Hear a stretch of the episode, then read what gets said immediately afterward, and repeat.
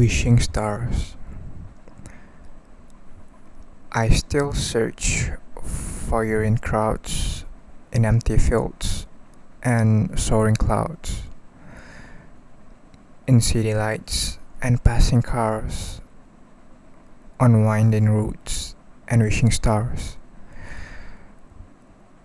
I wonder where you could be now. For years I've not said your name out loud. And longer since I called you mine, time has passed for you and I. But I have learned to live without. I do not mind. I still love you anyhow.